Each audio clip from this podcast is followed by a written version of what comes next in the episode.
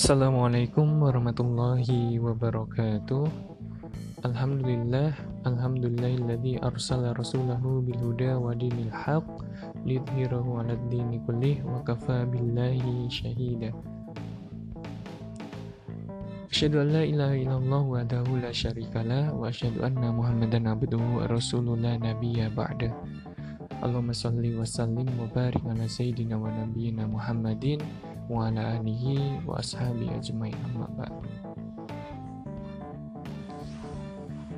Nah, selamat pagi, siang, sore, dan juga malam untuk anak-anak semua yang mendengarkan podcast ini di mana pun kalian berada, seperti itu ya.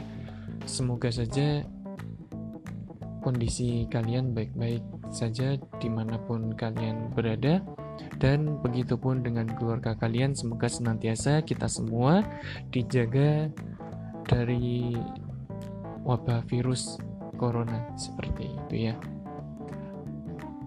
Alhamdulillah pada kesempatan kali ini kita dapat kembali berjumpa begitu melalui platform apa namanya Anchor dan juga Spotify dan pada kesempatan kali ini kita menyambung apa yang sudah kita pelajari di pekan yang sebelumnya yaitu kan kita pekan sebelumnya kita sudah belajar seperti itu ya. Yang kaitannya dengan apa namanya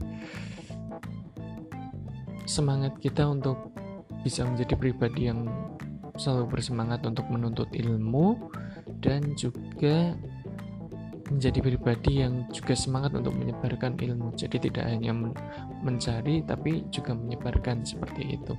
Supaya apa? Supaya ilmu yang kita cari itu dapat memberikan kebermanfaatan bagi orang-orang di sekitar kita seperti itu. Ibaratnya nih, kalau kita hanya mencari ilmu, kita itu ya hanya ibarat sebuah pohon aja seperti itu Padahal pohonnya itu adalah pohon yang semestinya bisa mengeluarkan buah. Nah, tapi kalau kita mencari ilmu, terus kemudian kita berusaha untuk mengajarkannya entah kepada siapa pun, membagikannya kepada lain orang seperti itu, itu kita ibarat pohon yang tadi, pohon yang jenisnya memang pohon yang berbuah seperti itu, kita menjadi pohon yang memiliki buah yang syukur-syukur nanti buahnya itu adalah buah yang sangat rimbun dan sangat ranum manis untuk dinikmati seperti itu. Nah, kaitannya dengan ilmu ini menarik begitu ya. Menarik karena apa? Ya menarik karena Islam itu ternyata sangat memposisikan ilmu itu sangat penting. Karena apa? Al ilmu qabla amal. Jadi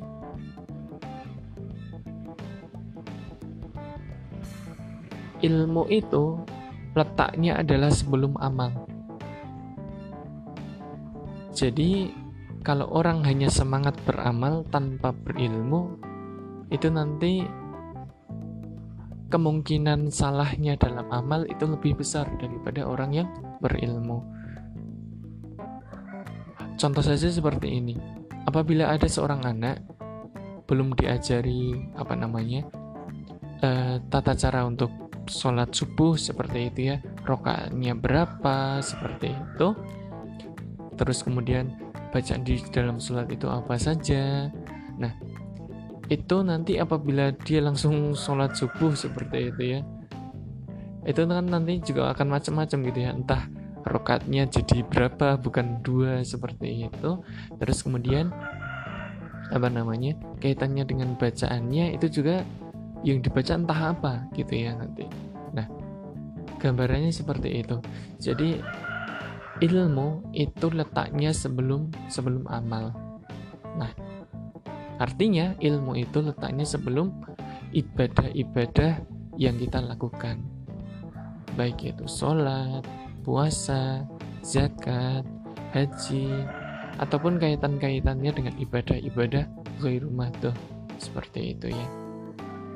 Nah pada kesempatan kali ini kita coba belajar nih yang apa namanya bagaimana memposisikan ilmu pada diri kita sendiri supaya bisa memberi kebermanfaatan bagi orang lain. Seperti itu. Nah, dan juga yang menjadi penting kenapa kita mesti belajar kaitannya dengan hal ini adalah karena dahulu umat Islam itu pernah mencapai kejayaan ilmu pengetahuan seperti itu ya. Banyak bermunculan ahli-ahli bidang-bidang ilmu seperti itu ya pada masa kejayaan Islam. Hingga kemudian di Baghdad dulu di ketika apa namanya kekhalifan Abbasiyah itu bahkan sempat ada tempat yang bernama Baitul Hikmah.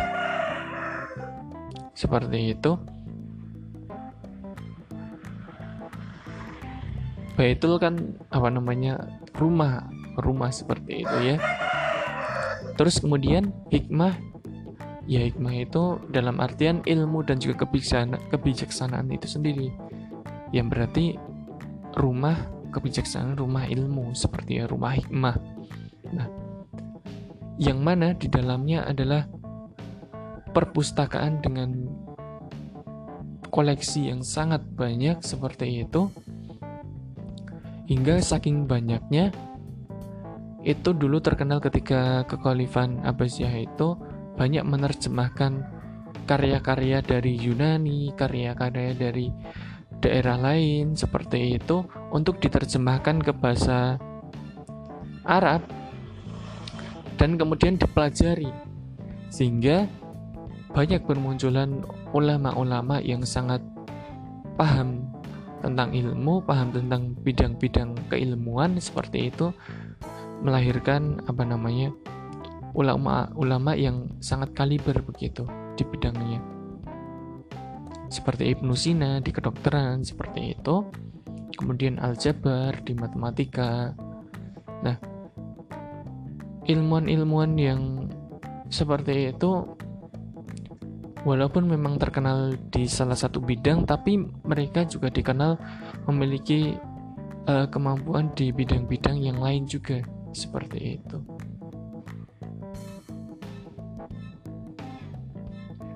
Terus kemudian yang menarik juga adalah ketika di akhir awal-awal mulai apa nih ya namanya mulai kemunduran umat Islam itu kan ada pasukan Mongol gitu ya menyerang menyerbu apa namanya perpustakaan dan juga pusat-pusat ilmu pengetahuan yang dimiliki Islam pada masa kejayaan.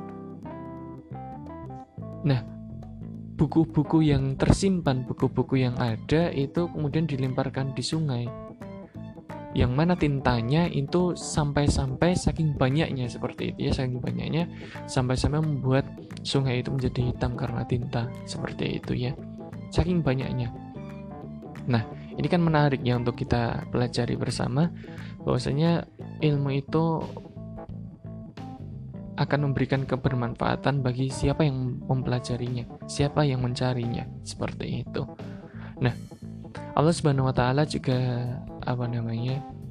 berpesan kepada kita semua gitu ya.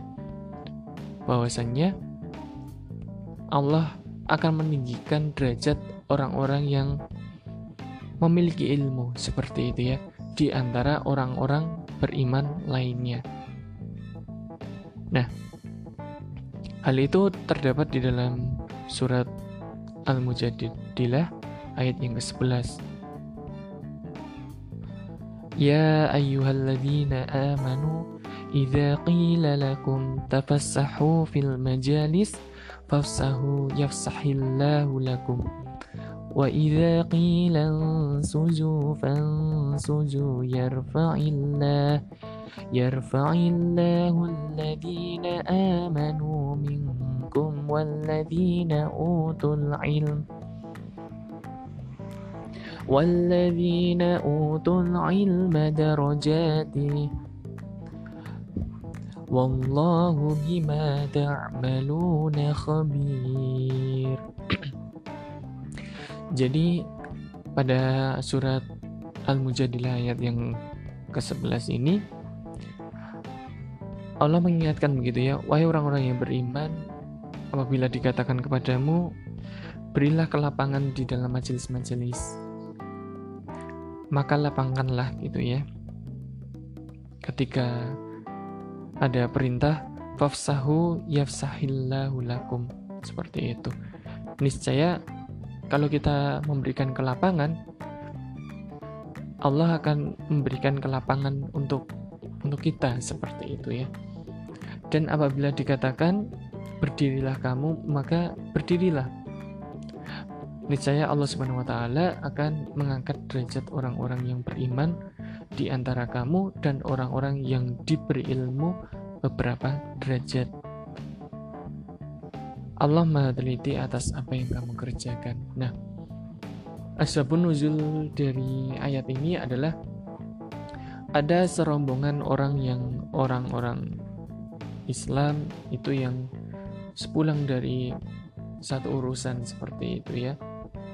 Nah, kemudian mereka kembali kepada majelis Rasulullah SAW. Jadi Rasulullah sudah berkumpul dengan beberapa orang begitu di satu tempat duduk apa namanya menyimak ilmu dari Rasulullah SAW gitu ya. Kemudian orang-orang yang datang ini ketika sampai di depan tempat itu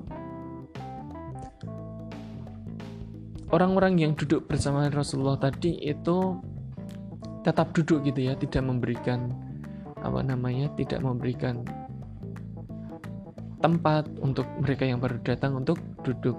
Nah yang menarik di sini karena sudah dikatakan untuk memberikan kelapangan tapi tidak ada yang memberikan tempat seperti itu hingga sampai-sampai Rasulullah SAW itu mempersilahkan sendiri beliau berdiri gitu ya untuk mempersilahkan rombongan umat Islam yang baru datang tadi untuk ikut duduk menuntut ilmu seperti itu ya. Nah, dikatakan pada ayat tadi bahwasanya walladzina utul ilma darajat. Jadi dan bagi orang-orang yang diberi ilmu akan diberikan beberapa derajat atau dinaikkan beberapa derajat seperti itu ya.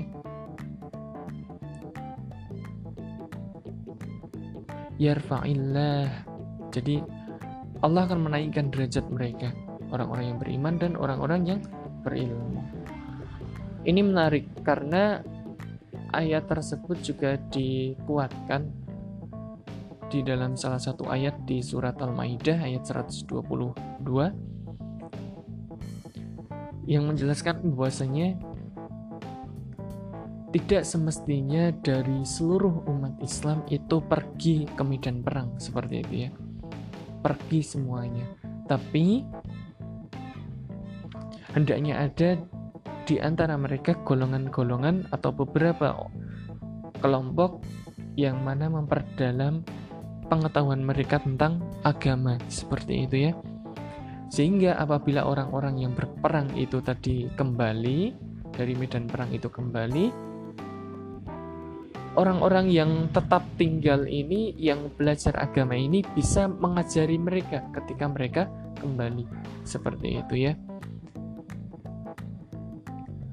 وَمَا كَانَ الْمُؤْمِنُونَ لِيَنْفِرُوا كَافَّةً فلولا نفر من كل فرقة منهم طائفة ليتفقهوا في الدين ولينذروا قومهم إذا رجعوا إليهم.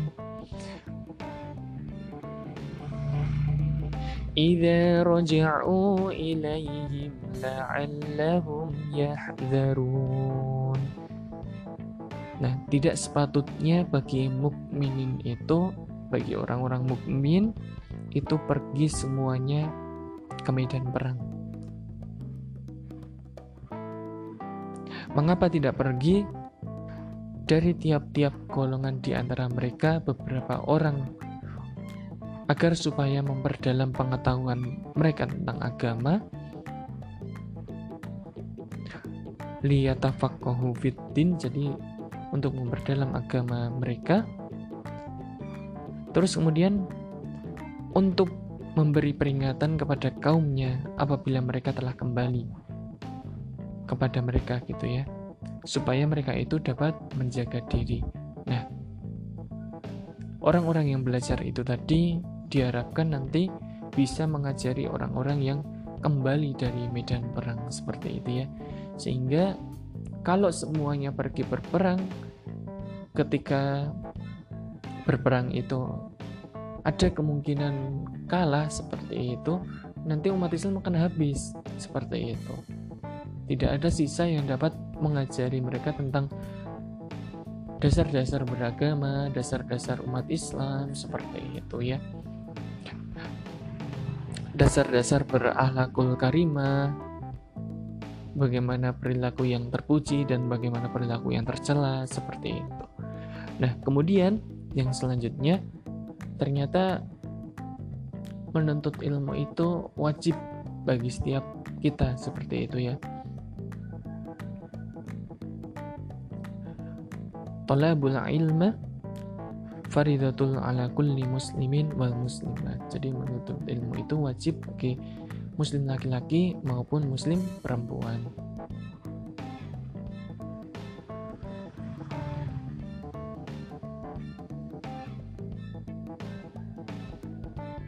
pun juga kan ada ya apa namanya ungkapan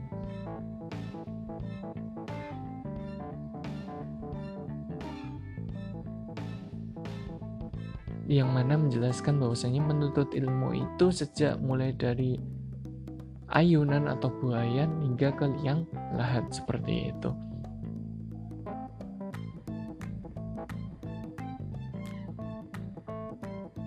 Nah, kemudian yang kaitannya dengan ilmu ini juga menarik karena ilmu ini ternyata juga dibagi dua gitu ya yang mana hukumnya nanti bisa kepada fardu ain berarti wajib untuk keseluruhan kita keseluruhan umat Islam seperti itu tapi ada juga yang termasuk nanti fardu kifayah seperti itu jadi hanya sebagian dari kita yang wajib untuk mempelajarinya. Berarti kalau ada yang sudah menekuninya, melakukannya, gugur kewajiban yang lain seperti itu.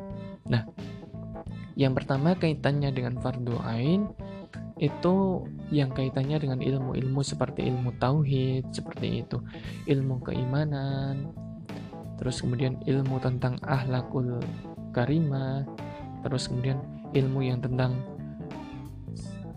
syariat seperti itu terus kemudian ilmu yang tentang apa namanya supaya kita bisa tahu mana yang alat terpuji dan mana alat yang tercela nah keseluruhan itu masuk pada ilmu atau yang hukumnya adalah fardu ain seperti itu ya menjadi wajib bagi keseluruhan umat Islam Kenapa wajib Pak? Ya karena dengan ilmu-ilmu tadi, tauhid, terus kemudian akhlak, terus kemudian keimanan, itu menjadi dasar agama Islam seperti itu ya.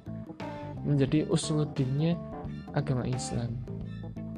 Nah, kemudian yang kaitannya dengan yang kedua yang mana dihukumi fardu kifayah atau wajib sebagian itu kaitannya dengan ilmu-ilmu yang nanti ujungnya adalah kepada melahirkan apa namanya ahli tafsir terus kemudian saintis ilmuwan seperti itu itu tidak kita tidak diwajibkan seluruhnya untuk dari kita umat Islam semua menjadi dokter semua gitu ya menjadi ahli tafsir semua itu tidak tapi kalau sudah ada yang menjadi ahli tafsir, gugur kewajiban yang lain.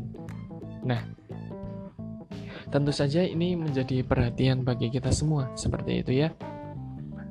Yang mana dari pembahasan tadi, kenapa sih kita perlu menuntut ilmu? Ya karena wajib bagi setiap muslim laki-laki maupun muslim perempuan. Kenapa sih ilmu tauhid itu menjadi wajib dan kalau kita tidak mempelajarinya kita berdosa? Ya karena kita dihukumi fardu ain akan ilmu-ilmu yang seperti itu tadi tauhid keimanan akhlak syariat yang kaitannya dengan ibadah seperti itu supaya kita dapat menjalankan agama dengan sebaik-baiknya. Nah terus kemudian yang selanjutnya yang kaitannya dengan apa namanya manfaat kita mencari ilmu itu apa saja sih kayak gitu dan lain sebagainya insya Allah kita sambung di pertemuan-pertemuan yang selanjutnya. Ada salahnya dari saya mohon maaf Wassalamualaikum warahmatullahi wabarakatuh. Tetap semangat untuk kalian meski masih belajar dari rumah kayak gitu dan tetap apa namanya ikhtiar jaga kesehatan seperti itu ya. Sampai jumpa di lain kesempatan untuk anak-anak semua.